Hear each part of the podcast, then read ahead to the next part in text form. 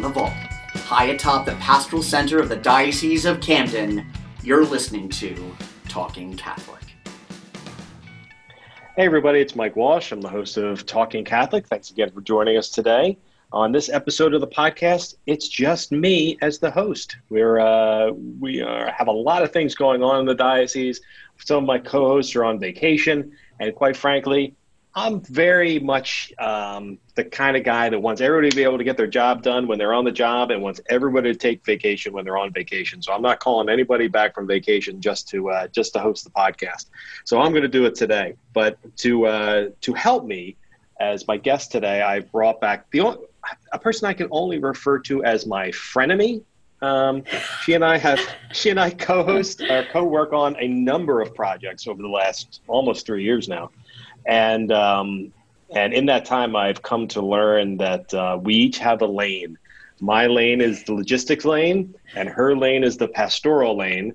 And I very much have learned to appreciate the fact that she is about a thousand times better at pastoral work than I am.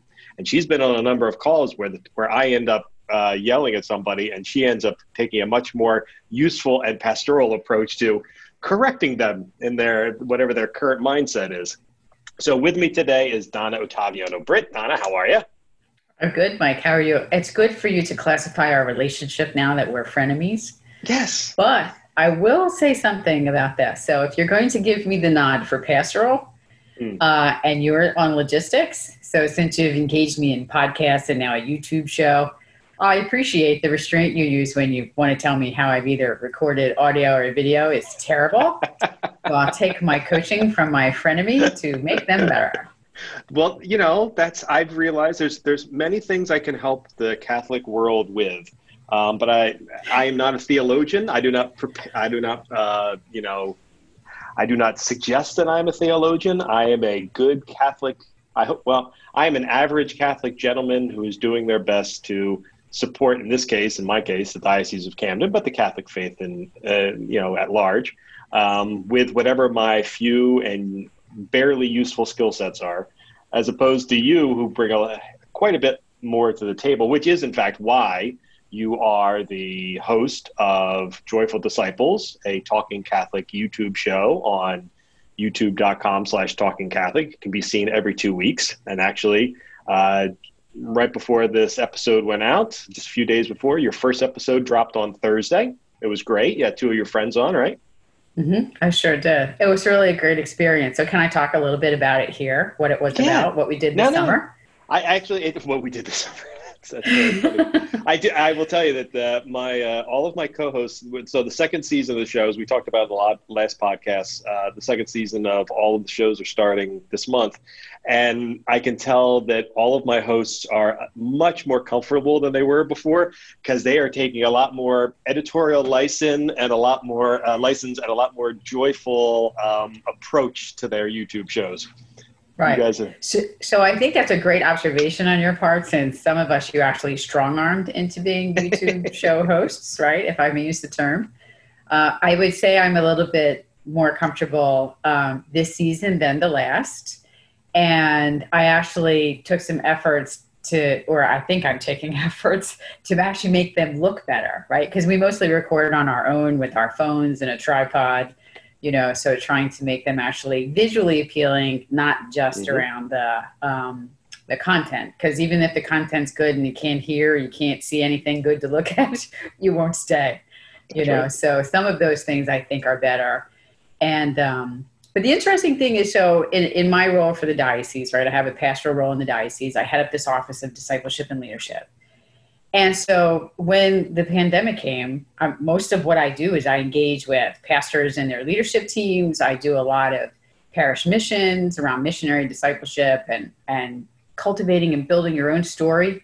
Well, a pandemic came and that all, that all sort of dried up, that kind of work um, on behalf of the diocese and her people. So it became a really Wait a second, interesting... Hold on, hold on. Wait, I, I disagree, actually. Uh, okay. That that particular work may have dried up, but you and I suddenly became the two busiest human beings in the diocese yes. when, when COVID nineteen hit. So let's let's we, we all we ended up having to do was redirecting our energies into. We did. Yeah, yeah but it was you know, good. It was a good thing. it was good, and it was an amazing experience. And who knew I could almost do like live T V, you know, like that all that almost you did do did. Live T V. It yeah, may have been on really. the internet, but that was live television right there. You know, so sitting there with a mic and introducing all of our amazing guests. And we really did pull that together in a very short period of time, you we know, did. while the that churches was... were closed, and trying to create content for all the different swaths of Catholics, right, that we have across the diocese, for young families, young adults, you know, and really trying to do some holy things for people to kind of meet the needs that they would have.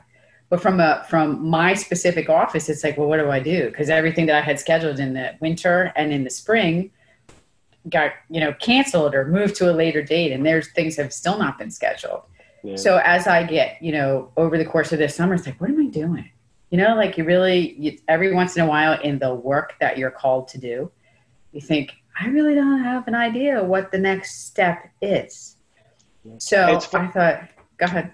No, no, I was going to say, I, you know, a lot, some people who might be listening to this podcast right now might be saying to themselves, man, I think I've heard this shtick before. They've talked about all the work they do a couple of times. But the truth of the matter is, um, yeah, we've talked about it on the podcast and on the radio show about all the work we do and the projects that we're working on. But we've never really talked about how we divine that, you know, how mm-hmm. we discern it, how, and, and truthfully, you and I have really only touched briefly on our spiritual backgrounds. You know, um, it's what really helps form us when we make these decisions to create, whether it's content or create initiatives, or in your case, uh, working to, you know, being the executive director of the Convocation of Catholic Leaders, the Joy of the Gospel in, the, uh, uh, in South Jersey. Um, a lot goes into that, and we end up spending a long time, and this is where that frenemy comment came from. Uh, you and I will spend a long time discussing things, often at each other's throats, um, with the idea of trying to figure out a way of bringing a spiritual message to the people, and and doing it in a way that they will be open to receive. Because there's a, there's a thousand good ideas out there, right? Mm-hmm. But figuring out a way of getting people to to gravitate to it, you know, that's that's the tricky part, and that's where that's where you and I will sometimes not always be on the same page. Um, right. Because I'm right and you have a different opinion. So, uh, which is not true, by the way. Actually, I. You can serve it up that way if you like, but we all know better. And so do all the listeners. And the truth, that is the truth of the matter, is that I learned early on as we were putting together the convocation back in twenty, what year was that? twenty eighteen? um, it feels so long, long time ago. ago, it feels like. Yeah. Um, you know, that was where I did actually learn that I had a lane. And I had to learn to come to grips with the lane that, that the pastoral side just wasn't wasn't my area, that that I was a logistics guy, and I had to be comfortable with that. But I was a logistics guy that understood what the pastoral need was, and that I knew that just because something would work better the way I saw it didn't mean it was going to be received better the way you were envisioning it. And I had to sort of learn to accept that. Um, so, you know, one of the reasons I wanted to have you on was really to talk about your your formation specifically and how you determine things. So let's go back to the very beginning before we kind of get into what we're doing, you know, into the future. Um, how does a person like you, uh, jaded, angry, cynic, pharmaceutical, uh, yep. salesperson from Sales, of many of many a leader. year. Um, you know, I've, and I've worked in the medical profession for a long time. I had to deal with your cronies for, for many years. And, you know, if you had told me, if, if you had told me just the backstory of the person that I would be spending the next three years working with, just based on that, I would think to myself, well, that person's not going to be great. But the truth of the matter is you're phen- phenomenal because on the, you, on the other side of that Donna Ottaviano-Britt, uh, coined is this, inc- it's intense in, and people, I mean, intense. spiritual side. So I kind of wonder, how does that spiritual side form, and how does that become part of your daily life when you're an angry pharma rep? I, I'm not sure I would have described myself as an angry pharma, you know, whether I was the rep or whether I was the, the leader of the team. But I think, um, you know, and, and so spiritual life is progress. You do not just say, hey, I'm going to be holy, and it's all done. It doesn't happen that way. And so we have to be really comfortable with the fact that our spiritual life is made in many cases in a series of small steps. And I also think, you know, I am a huge believer, and it's what the church teaches, is that each of us is uniquely designed by God. We are born for such a time as this, right? So everyone who's alive right now, who's listening, God has a plan for you. But what I also know is that due to our human nature, we veer off that path that he has set for us over and over and over again. And so I have this vision of God, right? And I, I think of him as a very good, you know, kind of daddy God. He's a good father.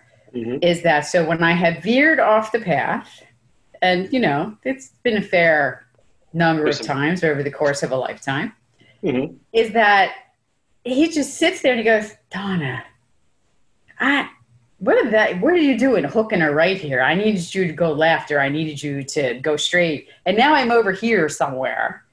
And he has to create an alternate plan. He has to put either put me in certain circumstances. He has to put people in my path, which he has done. And I recognize those things now to bring me back to where he wants to be. He's been doing that all of my life, you know, and solely now, you know, as a seasoned adult that I realize it. And if I look at my own story, I can see all the places he's done that, you know, or I shouldn't say I can see them all. I see many of them, you know, because someday I'm going to stand in front of him, I hope. And he says, look, let me show you this map. And it's filled with nothing but zigzags, you know, but it will be the tapestry really that he created out of my life. That's yeah. really what I envision. That's how I think of it. Does that make it's sense? Interesting that, that you claim to know the mind of God. That's very nice. I, I, I'm not I'm not nearly so bold. Um, I, you know, the, the truth of the matter is, is, you know, all of us, particularly like you said, us seasoned Catholics, I mean, I think we have a perspective on what our faith is and what our relationship to God is. Um, but, I mean, something that you and I have certainly found out many times is that um, what some people think and what we think, and maybe even to maybe – you know, everyone's like a snowflake and they all have a slightly different perspective on the same basic roadmap. Um, mm-hmm. You know, how do you work? I mean, you work with every, well, hold on. We're going, I'm going down the line here. I want to talk about you a, bit, a little bit longer. Um, so, so you've, you've, you've talked about how you sort of envision your place in our, our Catholic faith, but what do you do to, you know, um, help, help form your spiritual perspective? And and I say that, like, what do you read? What do you watch? Who do you interact with? So what I would share about that is, so I've been an avid reader all of my life, um, massive reader of fiction. I love a good story. Who doesn't love a good story? Yeah. Uh, but I think there are a series of circumstances, you know, in my life that changed, because most of what I read now are lives of saints. Lots and lots of faith-filled content. I actually read scripture every day now, which, you know, that's a habit that's only really cultivated in the last four or five years. Um, but I think, like, one of the most powerful books I ever read is called The Soul of the Apostolate. Yeah. And it was a, a dom of the Capuchins back, I don't know, seventeen hundreds, eighteen hundreds. And it talks about the importance of prayer. And, and I read the book as part of a class that I was taking. And the absolute necessity of a prayer life and really a relationship with God. It is the most important thing. And I think oftentimes where we can get a little bit jammed up in this life, even in trying to be a faithful Catholic, is that we can be presented, you know, lots of different things. And we can look at them and think, oh, that's a good thing to do. I should do that. It's good. It's aligned to the faith. It's a, you know, it kind of fits into the works of mercy. Mm-hmm. But yet not all of those things should we do, right? And that's cultivating this ability to discern what God wants for your life. And that really, on prayer, your ability to discern, right, the movement of the spirits in your life. Because we can be persuaded to do something that looks like it's a good thing to do, and it's really not what God's plan is. Yeah. That actually that good thing to do will will function as a distraction. And anything that takes you away from your prayer life, you should say no to. Right. So, so think about a, think about a devoted Catholic person mm-hmm. who is continually asked to get involved in this ministry or this ministry or this or this, and they continue to take them on so that, that now their prayer life is suffering because they're either burned out, worn out, or they're overextended. God doesn't sounds, want that. It sounds very familiar all of a sudden. See, Mike, right? This is, but this is why I surround myself with pastoral people who remind me of these things, because it's true. Yeah. I, I think, I think it's everybody's nature, particularly business people in this day and age, mm-hmm. um, that we let our spiritual side fall to the to the wayside, and, and I fully admit that is me. I, I, on any given day, I would say I have no prayer life to to speak of, and some of it, you know, is because I am so busy, and some of it is because, you know, in my life, in my, my world, I deal with a lot of crisis communications, and sometimes I just want to put my hands up and go, you know what, I'm going to go watch football right now for an hour, or ba- as you know, for me, baking shows for hours on mm-hmm. end as a way to distract me from a lot of the crises that I'm dealing with. Um, yeah, I, it could not have been easy for you to gravitate to a prayer life, though. Was it something you jumped into and you were like, oh, this no. is going to work? Nope. No, no. I was always jealous of people, you know, like you'd meet people over the course of your lifetime and you just know that they're holy. There's something that radiates from them, you know, and when you get to know them, you kind of peel back the onion on who these people are. You're like, you, what you come to find is they have a, they have a powerful prayer life. And I thought, I need that. Mm-hmm. I want me some of that, yeah. you know? So really it was cultivated over a long period of time. Like, how many Catholics do we know that pray the rosary? Okay, millions, thousands, right? All kinds sure. of people pray the rosary. I didn't start praying the rosary till like eight years ago. I have a mother, I have a grandmother, and I have a, um, my my husband's mother devoted to the rosary every single day. I was like, eh, you know, like eight years ago, I found like, hey, I hate to admit this, learn how to pray it, right? Know what the different mysteries are, and on what day of the week you are to pray that. Hey, listen, you know? I'm and not now, I, d- now I don't like it if I miss. Hmm? I'm not going to point fingers. I, I for the longest time, and even now, I still need to refer back to the guide to how to pray the rosary when I pray the rosary. Yeah, because I think I think for a lot of people it is difficult. I mean, I have a terrible memory, so praying things by memory is difficult for me to begin with. Yeah. Um, but I think for a lot of people, they look at praying the rosary as a task as opposed to mm. an opportunity for, I don't know, spiritual direction, meditation, maybe is a way to put sure. it. When did when did it when did you sort of jump the fence on that? Like when it when it the rosary wasn't a chore and it was something that you really looked forward to? Well, I actually would say to Our Lady while I was learning it. I'm like, oh, yeah. you know what? Not really feeling like prayer to me, Mother. You know, but I'm just learning. Like I have uh, the nature of my personality is to when I commit to something, I usually never walk away from it. It is rare. I have to walk away from. I mean, it has to be a major reason for me not to finish. You know, so I like to try. And if, if I set out to learn how to pray the rosary, then that's what I was going to do. But I used to say to her, I'm sorry. It just feels like rote. I'd have my little piece of paper out and I'd be praying along the beads, you know. And and then finally, it, it took two years. Isn't that horrible? Do I? Maybe I don't want to admit it took me two years to figure out how to pray the rosary, like by memory, mysteries, days of the week, and all that. Because really what it is, it's a, it's a walk through Scripture. Wait, so and, wait, I, wait, and I thought of it. Days of the week. Yeah, certain mysteries are prayed on certain days of the week, right? Like you play the glorious mysteries on Sundays and Wednesdays. This is news to me. Okay. Right? So I don't know. Some listener could tell me I'm wrong, but that's how I memorized it. I could have memorized my pamphlet the wrong way, but that's how I do it. Okay. You know, and, um, but it was fun because really what it is, it's a walk through the life of Jesus mm-hmm. alongside of his mother. Yeah. Well, who doesn't want to do a thing like that? That does sound lovely. Yeah. Actually, you know, I, I'll be honest with you, uh, Donna. That's the first time it's ever been explained to me that way. And I've been a Catholic a long time. Mm-hmm. That's what I love about it. That's what I love about the rosary, you know. But so there's time in adoration. I, I have never been one to go to adoration. That's only in the last couple of years to mm-hmm. really kind of sit there. And I used to take all kinds of things, books, paper, pen, as though, you know, Jesus was going to speak directly to me and I should be able to write it down, you know, all of that. Um, now I go with nothing, you know, when I go, I go with nothing and I'm looking for quiet time so that I may listen, you know, and sometimes I still can't hear anything because my brain has a hard time shutting off, you know, cause there's always all these things yeah. I'm thinking about. So I will um, admit that adoration, ways. yeah, it's funny because adoration is something I have gravitated to in the past and it, mm-hmm. it's never, no matter where I've lived, it was never offered, uh, that frequently. So I've never really been able to do it that much, I guess, really, except around Lent.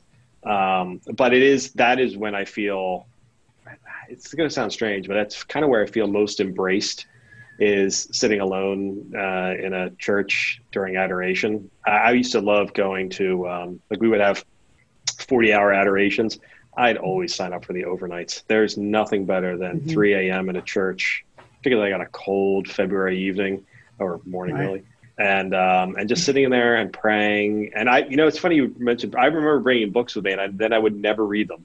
Like I maybe read a page of it and then I just kind of, I don't want to call it, it I guess it's meditation, but I, I I would just be sitting there thinking, but not not the kind of thinking that keeps a person up at night, the kind of thinking that that kind of gives them clarity of thought, mm-hmm. you know, by, by, you know, dropping everything else out of the world.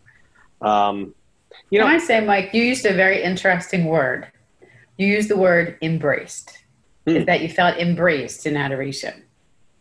That's kind of what we go to get, right? To be embraced by Jesus. He's right there. He's either in the monstrance or in the tabernacle. So I love that word, embrace, because if we're open, that's how it will feel. And if we need it too, that's something else I think is important. If you need it, you just ask and it will come. He'll do it. You have such a positive uh, viewpoint on our, our faith and our, and the relationship that we have with God and Jesus. I like that. That's very nice. Yeah. You know, it's funny because growing up, uh, yeah, I, had a, I, I was a typical credo Catholic. So, you know, growing up, I, you know, did all my sacraments and everything, did everything I was supposed to do in the order that I was supposed to do them in. Mm-hmm. Um, but for whatever reason, for a long time, particularly like I'd say from my late teen years, probably to my early thirties, I was kind of a, this is going to sound a little Protestant, I apologize for that, sort of a Jonathan Edwards, uh, sinners in the hands of an angry God kind of guy. I, it, there was never, it was like, and I was perfectly comfortable with that, with the idea that, you know, it wasn't the warm embrace of God. It was the do it or else kind of mm. embrace. And maybe it's my Irishness um, that I have sort of an, an affinity for that. But um, I found that in, in my Catholic faith, I haven't really, maybe I felt like I never needed it. You know, I, I felt like yeah. I, I didn't need a spiritual life because it's so easy. I just, just do whatever God tells me to do and I'll be fine. I know it sounds incredibly childlike, but it's um I, I, I but I think that philosophy has kept me from enjoying a lot of the spiritual nourishment that I hear people like you talk about. Maybe, but like I said in the early part of our conversation, this is all about a series of small steps. It's progress, and and I hear you on the just do it, right? Just do it. I'm just going to do what God wants. So the childlike confidence that I think you and I kind of sound like we have, but there's also the more mature faith that is the discerning. Am I sure what God wants me to do? You know, so for, for you were a secular professional for most of your adult life, yeah, um, the great majority of your adult life. And now you've been a Catholic professional for the last, how long has it been? Has it been three years, two and a half years, two years? Uh, two and a half now with the diocese. Two and a half years. Yeah. Um, did you find that, that that brought you more opportunities, or did it put more hurdles in front of you in terms of your Catholic faith? Because oh, well, there were days I thought, oh, Jesus, you should pick somebody else for this work. Yeah, I, it may have given me opportunities over the course of a long career to build some skills, but I don't know about this space, but he always, you know, always gets you through. Uh, the so what I would say is around what it's like to actually work for the church, right? So I spent thirty years working for a big pharma company, and and then come to do this, quite to my shock and surprise, uh, that this would be where I was called. But I will tell you, five five years prior to that, um, you know how people think they can negotiate with God, or you like mm. you're trying to tell Jesus how to do his job. Sure. Five years prior to coming to, to work for the diocese, I was negotiating with Jesus. And I said, you know, and I was in a, what I, I could not name it then, but I could name it now, right? It's in a period of, of significant spiritual desolation. It's kind of where one of those periods where God feels far. So I told him what I wanted. I said, so I want mad, fiery, I want to be madly and on fire in love with you because I meet those people and I want what they have. If you do that for me, I'll follow you wherever you take me, wherever. Boy, you have to be careful when you lay that down mm. in front of them. That's true. Got to be careful, because five years later, I find myself now working for the church, and I'm like, oh, I should have been a little bit more specific back then in twenty thirteen. You made the deal. You're in, you're in now. So I'm going to hold up my end of the bargain, you know, because I've met people that are like that. And I'm not in, in a sinful way, envy, like, you know, one of the big, you know, sins. But I was like, God, I need that. I want that, because it's a different kind of life. And I wanted that. Yeah. And so I promised I would follow. And so here I am. Yeah. It's, um, I did not make that uh, deal with God, but it's, I, I, I think in some ways I'm here for my penance, but that's all right. The, uh, no, oh, it, trust me, there's all kinds of, like, you know, purgation that goes on in this life too. You know, I actually, I, to be completely truthful with you, I, I was recently asked this question, and I said, I've not, there's not been a single day that I've worked for the Diocese of Camden where I haven't wanted to get up and make sure I got to work early, or, well, in my case, somewhere adjacent to on time, uh, but always working late, always working nights, always working weekends, um, because there is a beauty to, to really, I, it, it's a there's a, it's a wonderful opportunity to spend this much time around people who have such a genuine devotion to our faith. I was editing one of your fellow hosts' um, shows last night, and they were talking about their their relationship to their faith. And it's, a, it's it's one of our shows called Keeping It Catholic. And it's um, um, Star Martinez and Jose, her fiance, uh, Jose Rodriguez. And so anyway, they, they were in a room by themselves, taping themselves. It was just the two of them. And they're just talking to the camera and talking to them about what it is that motivates them as millennial Catholics. And I literally was sitting there going, God, this is so beautiful. This is so wonderful. Their formation is so deep, not near, and they're, I don't, I don't, wouldn't say that their formation as Catholics is, I mean, they don't have advanced degrees. They don't have, they haven't spent a lot of time in Catholic school, um, but they've, they've surrounded themselves with people of deep faith.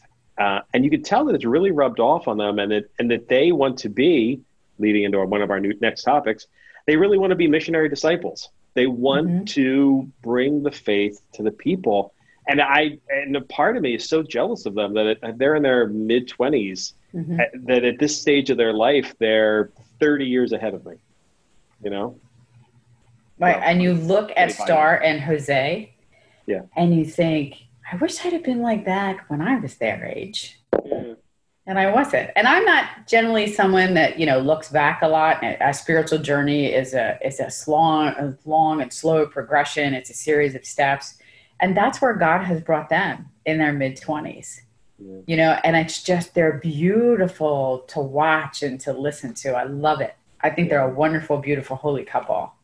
Their episode comes out on Tuesday, uh, the Tuesday after everybody's listening to this. So make sure you go check it out. Keeping It Catholic. Yeah. Talking Catholic. Uh, if you ever want to go to our website to find all of our content, it's talking dot catholic star herald dot org. I, I should, you know, that's one of the downsides. Here I am as the guy that puts together all this digital media content, and I do such a terrible job of promoting. We never really talk about it on the podcast. I just kind of take it as is. We, we promote things on social media, but if, if you ever want to find all the stuff we're talking about or any of the back episodes of things that you may hear us discussing, always go to talking dot catholic star herald dot org. It uh, holds all of our stuff. And if you want to see what the new stuff we put together, go to catholic star herald dot org, and you'll see everything from the diocesan newspaper. It's really good stuff. Of which uh, I believe last week, Donna, you had a very, very, very long article. Yeah, but okay, so here it's about telling a story. And I can't necessarily tell the story of, you know, twenty people in like seven hundred words, because it just doesn't happen. Nah, I don't know. I've been writing for a long time. I could pull it off. But you did a great job, and you really pulled it together. It actually is a very good read. As a matter of fact, I was sitting here thinking, as we were listening to, to you talk, I was thinking, you know, what is it going to take me to convince um, Donna to write a book? Because I think that might be your next, one of your next steps. I know there's a lot yeah. on your plate, but. I'm you thinking, and my mother. My mother's like, Donna, you really should write a book. You have so many stories now. Mm-hmm. You're, I, I don't want to edit it, but you should definitely. I'm, just, I'm going to give but you Mike, a timeline of uh, twenty twenty-five. I expect your first book before twenty twenty-five. well, Mike is my frenemy. I would only trust you to edit my book. Okay, but Carl Peters, the the publisher of the, or the uh, managing editor of the Catholic Star Herald, would be better. He's, I'm a terrible copy editor. But I'll tell you what you got wrong. I'll tell you, I'll do that. No doubt. Yes, of course you will. I would, I have complete trust in that at this stage of what I get wrong. Every once in a while, just if you're listening to this, Mike, I have to say to him, like, you are not the boss of me. Yes. She's wrong, but it's true. It's true. The, uh, exactly. No, no, of course, we all we all take our cues from uh, the Vicar General, Father Robert Hughes, and the Bishop, Bishop Donna Sullivan, and our, our excellent bosses, two people I yeah. have never had a problem working for. And the truth of the matter is, Don and I push each other about equally hard. I convince her to do things that she would ordinarily not want to do because, oh, yeah. you know, it means more stuff that she's going to have to do. And uh, she makes me do things properly, which is, uh, which may Wait, not, I mean, I always I'm not sure that's a fair exchange.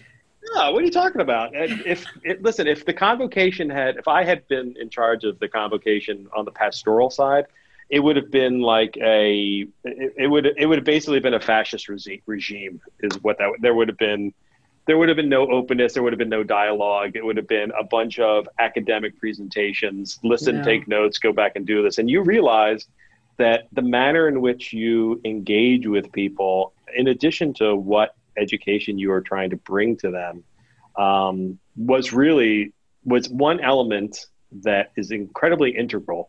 And the second element being, you got to listen to them too. You got to be prepared for feedback, which is something that I think for those of us in this line of work, uh, and and actually I think I take that back. Any professional, I think uh, the the good ones are the ones who who. not only will listen to people and their feedback, but will encourage it, right? And I think that I think that's right. So if you look at the full title of my office, it's discipleship. So what is that about? It's about making disciples and forming disciples, people that are willing to share the joy of the gospel, right? Help people that their lives should shout the gospel to everyone else. So not necessarily with their mouth, like I don't mean that. Yeah. Right? Like, is it obvious to people why you're a follower of Jesus? So that's one part of my office. The other part is leadership, right? So how are we cultivating Catholic lay leaders, right? How the whole topic of uh, co-responsibility in the church, which is that the clergy with the laity is co-responsibility for the active life of a parish of the church. Mm-hmm. So they have to do this together, you know, and I think you have to really look at, why are you taking on the role that you're taking on? Why do you do what you do? What's your motive? You know, and I think sometimes some of us have to check ourselves and think, am I doing this for me? Am I doing? Well, we just had a little technical difficulty there. Donna uh, was, and I were having a lovely conversation right in the middle of it. And uh, the battery on her computer died. So yep. we lost her. But I had no warning.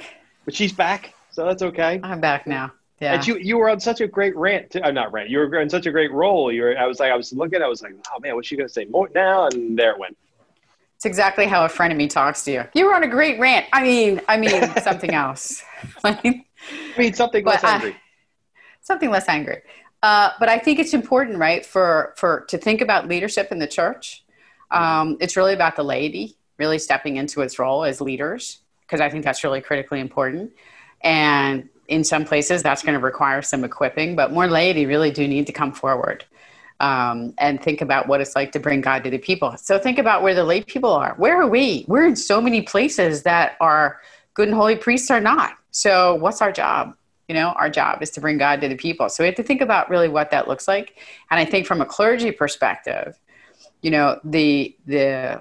understanding and the awareness of like really sharing in the work of the church together with the laity. I think that's a really critical piece. And that's where the whole concept of co-responsibility, Pope Benedict has written about it. I think it's in the, I think it's in the canon law. That's not my area of expertise, you know, but it is a significant component to how the church will thrive and change the lives of other people, especially yeah. the people that the world does not see. If we want to touch their lives, we have to think about what it's like to go forward, you know, and and, that, and and that's a, and that was something that, you know, just talking a little bit more about the convocation and, and missionary discipleship in general, you know, when in our diocese, our bishop has really been promoting the fact that we need to move beyond the church walls. And, and I, you know, having you on today, I really wanted to talk more about the, the spiritual nature of, of what we need to do as Catholics, because on this podcast, we tend to talk about nuts and bolts a lot. And I really wanted to talk about, you know, the, the sp- spiritual reasoning of why we do what we do. So can you give some, some explanation of, from a, from a spiritual standpoint, standpoint of missionary discipleship, not the least of which is a connection perhaps to your favorite photo or favorite uh, visual image of all time, the road to Emmaus. So I many times we've, that. yeah, so, so many times you've asked us to include somehow the road to Emmaus and something we've been doing. And you have this, it's actually this beautiful image you really wanted to use. I refused to let you use because um, we couldn't, we couldn't establish who owned the rights to it. Right. And we we will the, not break the, the law in this diocese. No, until we can figure that out. Yeah. Uh, but it's this whole idea of a, you know, of an encounter with Jesus.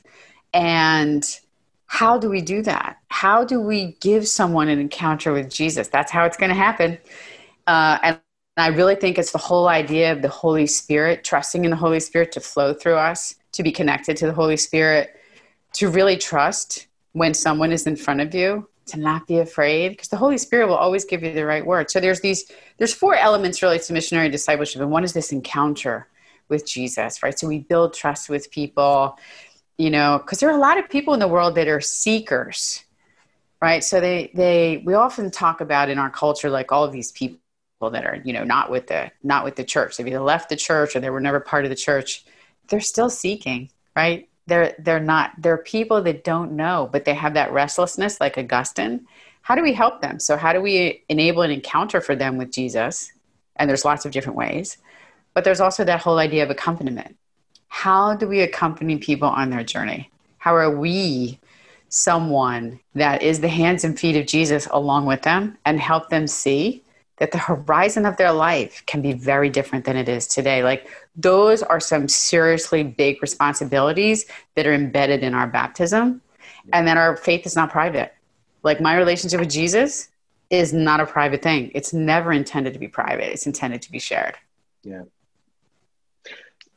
You know, um, I think that's uh, I think that's a difficulty that some Catholics have. Not all of them. I mean, some Catholics are very sort of um, forthright, forthright, um, public with their Catholic faith. But I think there's a, I think there's a natural inclination for, for Catholics to be kind of reticent about promoting themselves. And I think, a, I think a little bit of it is, you know, particularly here in the Northeast where there's a lot of Irish Catholics, you know, we kind of play things close to the vest.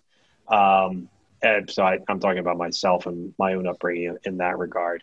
Um, but I also think that with sort of the, the secular divide that's happened, in, particularly in the United States, but but uh, across the world as well, where, you know, the, the beliefs and traditions of the Catholic Church come into question with modern, um, you know, modern modern perspectives. And I kind of wonder if people have gotten a little gun shy about being comfortable with with.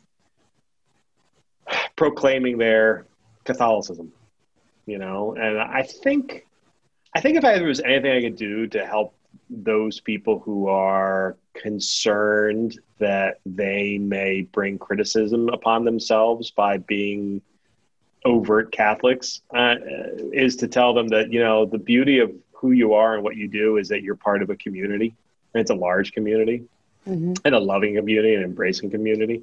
I mean, we make Catholics, I think, by our very nature, particularly American Catholics, we're as, we're as divided as any other group when it comes to, you know, the, the cultural norms of today.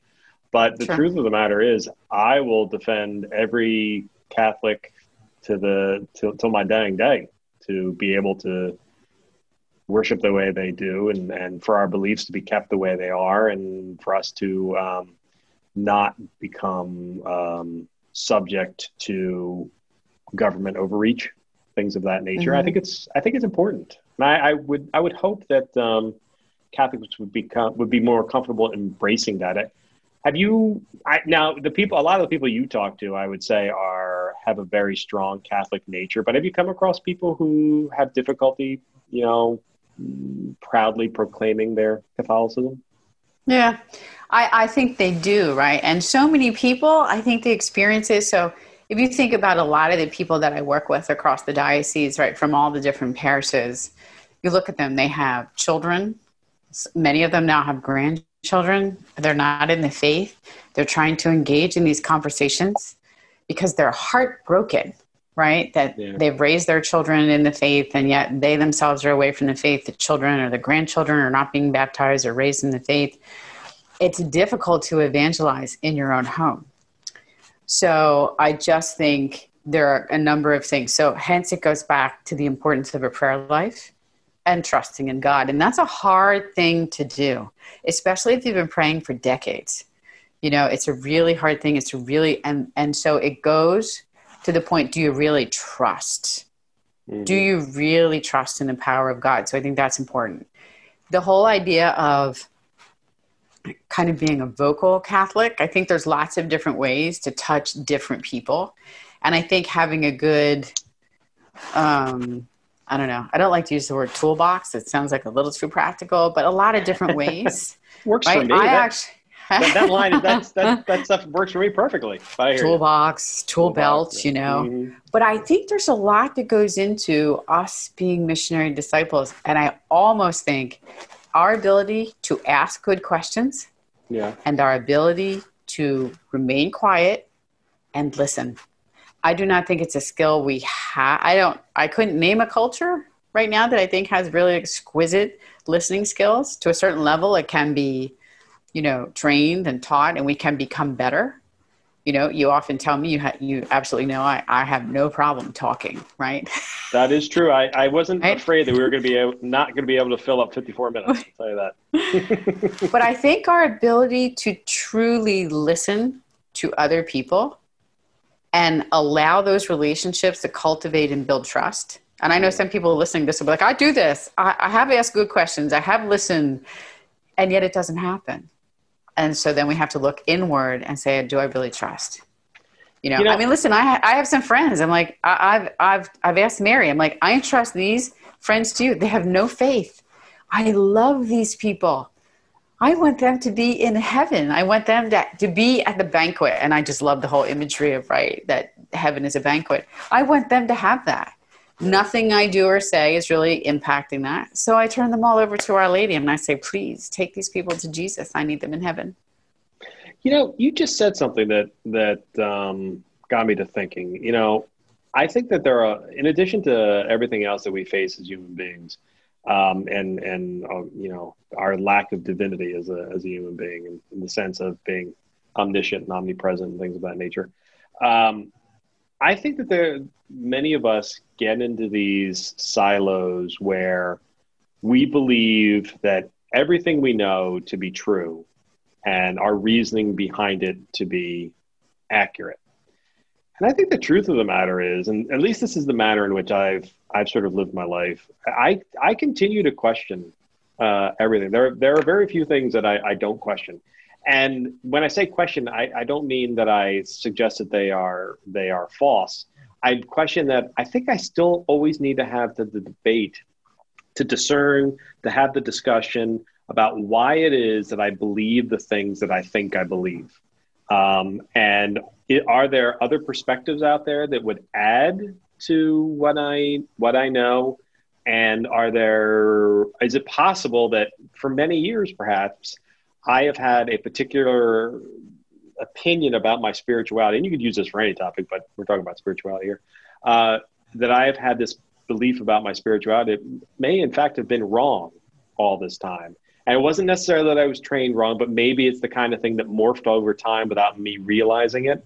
And therefore, until I actually take a minute to sit down a minute, this might take years, but until I take some time to, to sit down and really think about it, really discern it, Um, I won't come to the realization that maybe I was on a, a bad path, mm-hmm. as it were.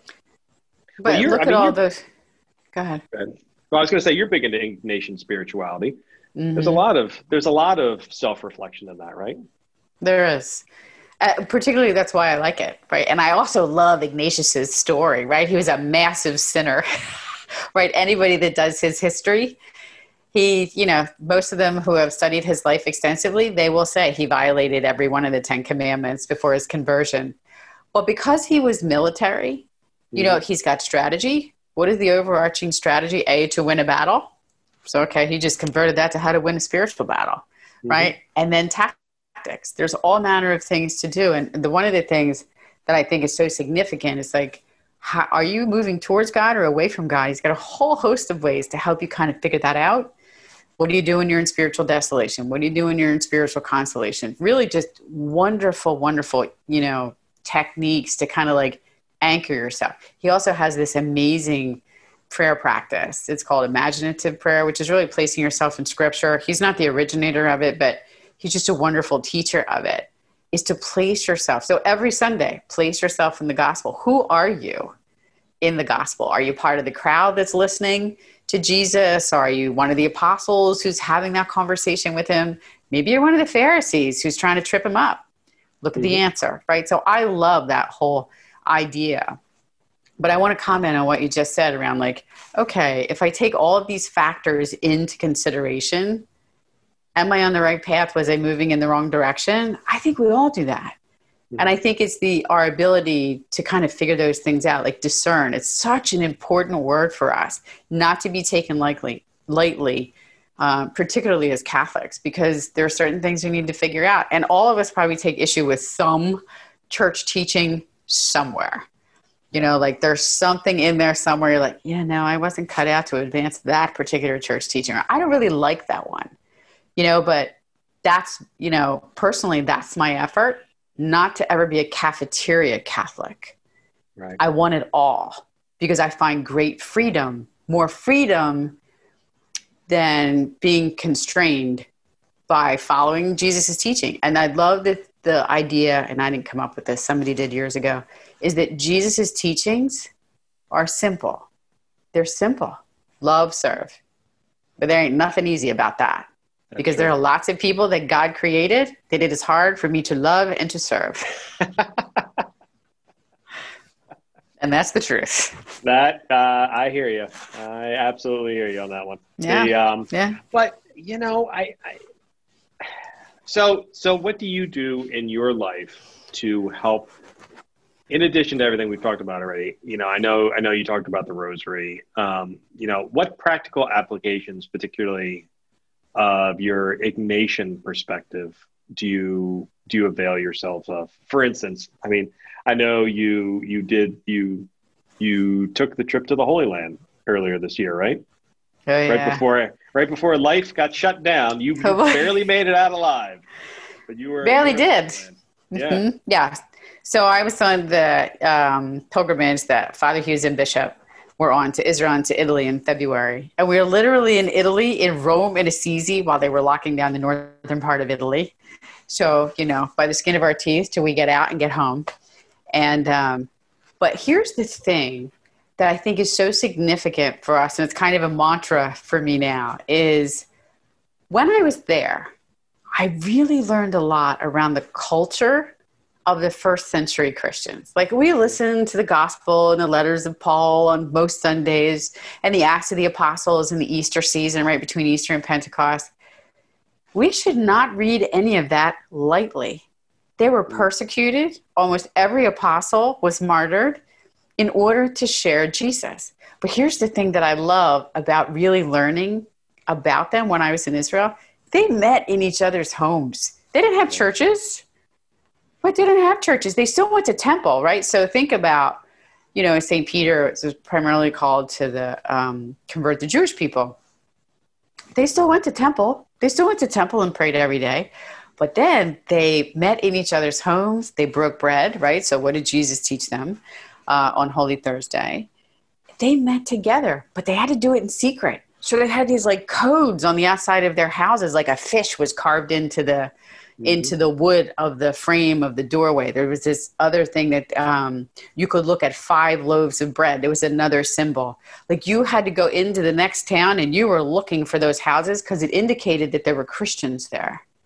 And I thought, I love that whole idea of small group, small groups of Christians eating together, praying together, talking about Jesus and what they taught and what he taught them. Love that, because that's how they spread it. That's how they spread all that good news, country after country or continent after continent, however that goes. I love their story. That's who we are. That's who we are today.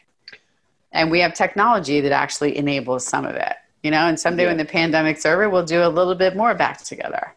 Well, you know, and, and the truth of the matter is, I think technology has made it in in a lot of our lives. I think technology has made our life a little bit more difficult because there's now a cacophony of competing messages, um, which mm-hmm. is, I think, why your small group work, your small, you know, yeah, group group co- connections really probably are even more beneficial than a hundred Zoom calls or a thousand live streams. Coming together in community, even small community, are, is incredibly important. Just having that opportunity to be around people who have similar beliefs, who have a similar structure or a similar path. Um, you know, you you'll we we can still go to mass together. Currently socially distanced, but hopefully that'll change over time. We'll go back to normal again. But just the fact that you were able to come together, and I'm sure knowing you guys, you were all wearing your masks in your living rooms and, and keeping six feet apart, as good Catholics should right now. But, um, but you know, I, I took you know, watching your video from the previous week and, and listening to your, your, your friends, your summer school friends, and talking about the book club that you guys were a part of. I, I had a twinge of jealousy because, uh, you know, For for me, for the last six months, it's been a very kind of lonely road because um, mm-hmm. I don't know. I just haven't been in. I just haven't had been in with people other than on the job for a while, and all the stresses that come with that. Um, so just listening to you talk, I was like, oh man, I, I wish I had some. Wish I'd had something similar to that to to be able to be a part of. Of course, nobody invited me to your book club, so what am I, you know, I guess I really mean, should be too upset about that, but all right, fine. Probably because as a as my frenemy, I figured you'd be like, ah, I'm not doing some silly book club at seven thirty on a Saturday morning. But I will say well, something, that though. That part's my... absolutely true. Also, the last right. time you asked me to so... read something, I also didn't read it, so. Right, exactly. But I, I do think small group, uh, we met by Zoom because we came from all across the diocese to do that book club. And even um, my small group that meets on Friday nights right now, we meet by Zoom at seven o'clock, and it's really just been a wonderful experience. It's really good for people to connect, especially my small group on Friday nights are people from my parish who, without this, they'd still be people I go, hey, when I saw them at Mass. Now I know them. Now they're my friends. There's something nice about that. I was, I was somebody was uh, telling me last night, it actually was part of the a Knights of Columbus meeting that I was at, and somebody was mentioning the fact that um, – Um, someone someone had done a study at some point that thirty percent of men who go to masses couldn't tell you the, the first name of um, five people in the church, five other men in the church. Now, I have no idea if that statistic is actually correct. I question the person who says it. But I conceptually, though, I kind of agree with that. I mean, I, I certainly yeah. was one of those people that would go to Mass and hi-hat and off, off hey. I go. Yeah, I'm definitely one of those guys. Yeah, but at the same time, even thinking about, but Mike, even before the pandemic and now in pandemic, we're all like, oh, okay, I'm in, I'm out, right? That whole idea of fellowship, we have to figure out how to bring back and how to get people connected again. I mean, that's really the work that's in front of us, you know, and not to be comfortable with Mass at home. Right. If you're able to come to Mass, I don't want anybody listening to this going, oh, she wants everybody to come back and be at risk. No, I don't. You know, but if you're able to come back to Mass, just come back to Mass. So he's a very wrap- good, he's a very good Father God. So he's calling. That's right. And ha- he's calling. Make it back somehow. So anyway, as we uh, wrap up here, Donna, thank you very much for joining us. Uh, make sure, sure you check out her shows on uh, youtube.com slash Talking Catholic. It's called Joyful Disciples. Comes out every two weeks on Thursdays. And uh, her last one was all about her summer vacation. I have no idea what her next one's going to be about, and I can't wait to be surprised by it. But she tells me it's going to be fun. So um, make sure that you guys check it out. And thank you all for listening. And we'll talk to you again next week. Bye. Thank you, Mike. Bye.